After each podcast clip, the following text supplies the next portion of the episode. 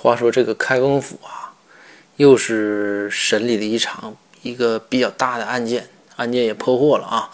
这个一一个也算是个贪腐大案。这案件审理成功啊，这个宋仁宗就是要对大家进行表彰。表彰之后，又宴请了这个几个主要的功臣，就是什么包公、公孙，还有这个展昭。这个宋仁宗带着这个哥仨。一起吃饭的时候，这个宋仁酒啊喝的有点多了。宋仁宗就说：“哎呀，我跟你们讲讲当年你们包大人的事儿。”这公孙和展昭说：“那皇上，你我们不应该听，但是你讲啊，我们你要是讲，那我们该听，我们还是那我们就听。”孙仁宗说：“哎呀，当年呐，你们包大人考状元的时候，那时候殿试啊，对吧？”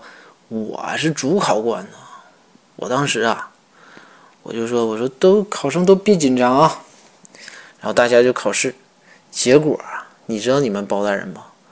作弊啊，抄抄别人的卷卷子，当时我这我就怒了，我就走过去了，我说我说那啥，我说赶紧你别考了，你走吧。哎呦我你们包大人，这家伙。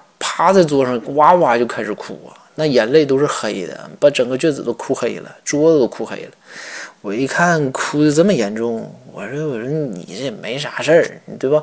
你今年不行，我也不是说明年不让你考了，明年只要是还有这种考试，你还可以来，对不对？但是不行，你们包大人哇哇哇，那就是哭，那我哭的我都心里我心都要碎了。我就说我说你真的，我说那你你你那啥。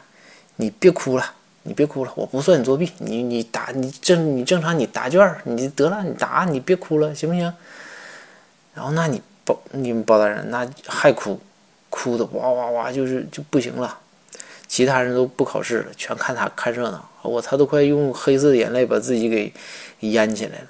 后来我这不行啊，这止不住啊，我这就又问了一句，我说那啥，我要不然咱再抄点儿。